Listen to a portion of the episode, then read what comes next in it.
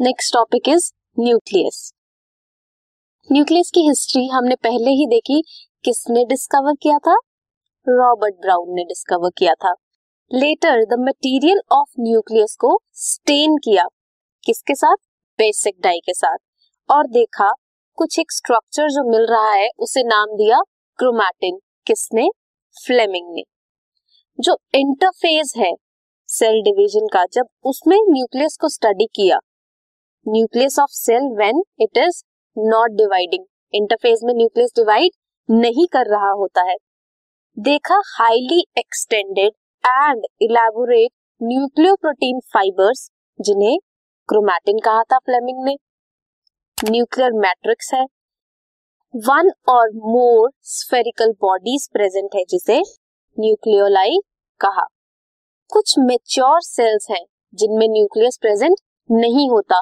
जैसे कि ह्यूमन के आरबीसी में एरिथ्रोसाइट एडल्ट एरिथ्रोसाइट और मेच्योर आरबीसी में न्यूक्लियस एब्सेंट होता है and sieve tube cells of vascular plants में भी एबसेंट होता है। स्ट्रक्चर की बात करें अगर हम देन कैसा स्ट्रक्चर होता है? डबल मेम्ब्रेनस स्ट्रक्चर होता है। डबल मेम्ब्रेन स्ट्रक्चर होता है न्यूक्लियस का, और सेंटर में न्यूक्लियर पोर भी प्रेजेंट होता है, जहाँ से सिर्फ़ सिलेक्टेड सब्सटेंसेस की एंट्री होती है। आउटर लेयर जो होती है डबल मेम्ब्रेन की, और इनर लेयर इनके बीच का स्पेस हुआ पेरी न्यूक्लियर स्पेस जो कि 10 टू 15 नैनोमीटर होता है। ये फॉर्म करता है barrier between material present continuity में कहाँ पे? एंडोप्लाज्मिक रेटिकुलम में।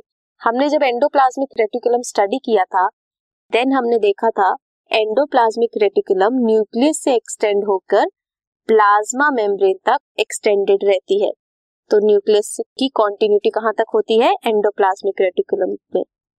राइबोसोम्स भी प्रेजेंट होते हैं। न्यूक्लियर एनवेलप जो है मींस न्यूक्लियर मेम्ब्रेन जो है वो इंटरप्ट होती है बाय माइन्यूट पोर्स मैंने आपको अभी नीचे स्ट्रक्चर में दिखाया। By the fusion of two membranes ये बनता है।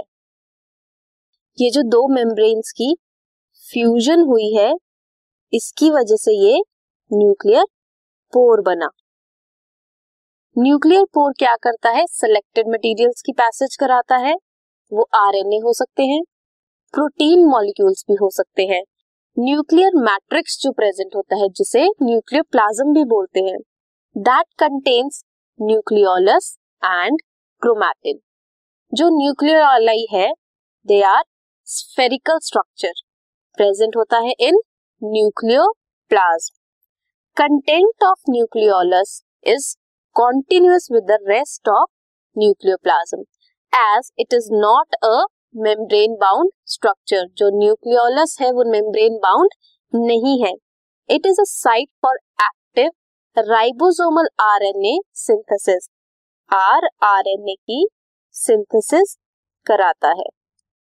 Larger and more numerous nucleoli are present in cells जो क्या करते हैं? एक्टिवली कैरी आउट करते हैं protein synthesis this is the structure of nucleus nuclear envelope है आउटर मेम्ब्रेन है इनर मेम्ब्रेन है सेंटर में न्यूक्लियोलस है न्यूक्लियर पोर्स प्रेजेंट है न्यूक्लियोप्लाज्म में क्रोमैटिन प्रेजेंट है।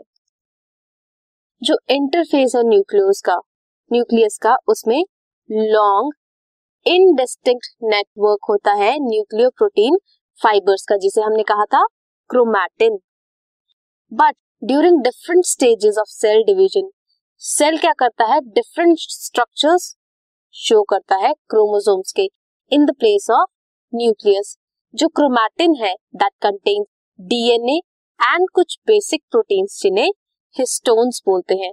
कुछ नॉन हिस्टोन प्रोटीन्स भी हो सकती हैं और आरएनए भी प्रेजेंट हो सकता है।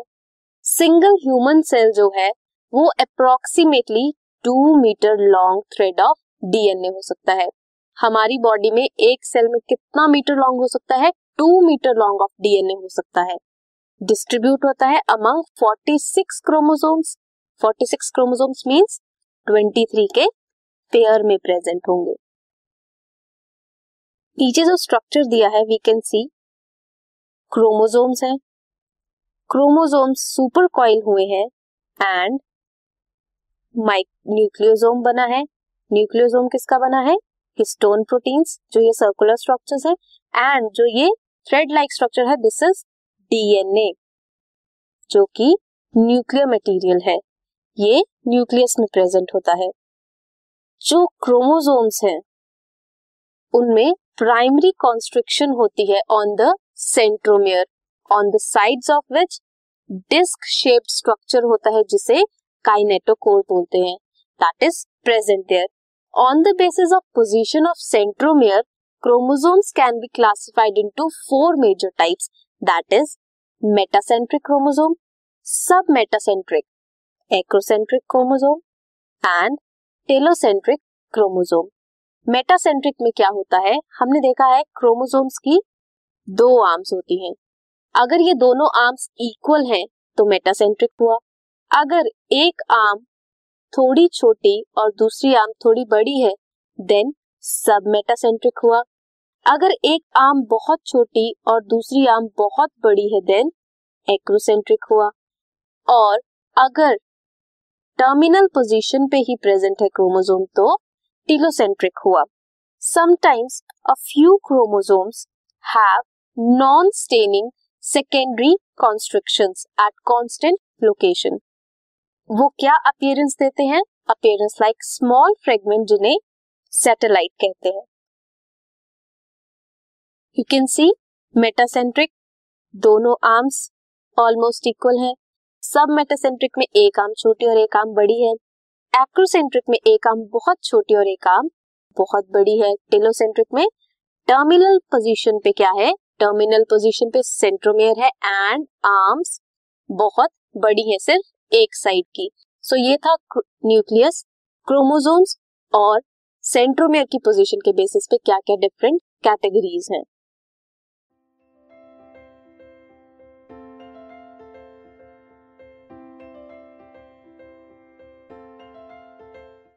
this podcast is brought you by Hub Hopper Shiksha Abhiyan अगर आपको ये पॉडकास्ट पसंद आया तो प्लीज़ लाइक शेयर और सब्सक्राइब करें और वीडियो क्लासेस के लिए शिक्षा अभियान के यूट्यूब चैनल पर जाएँ।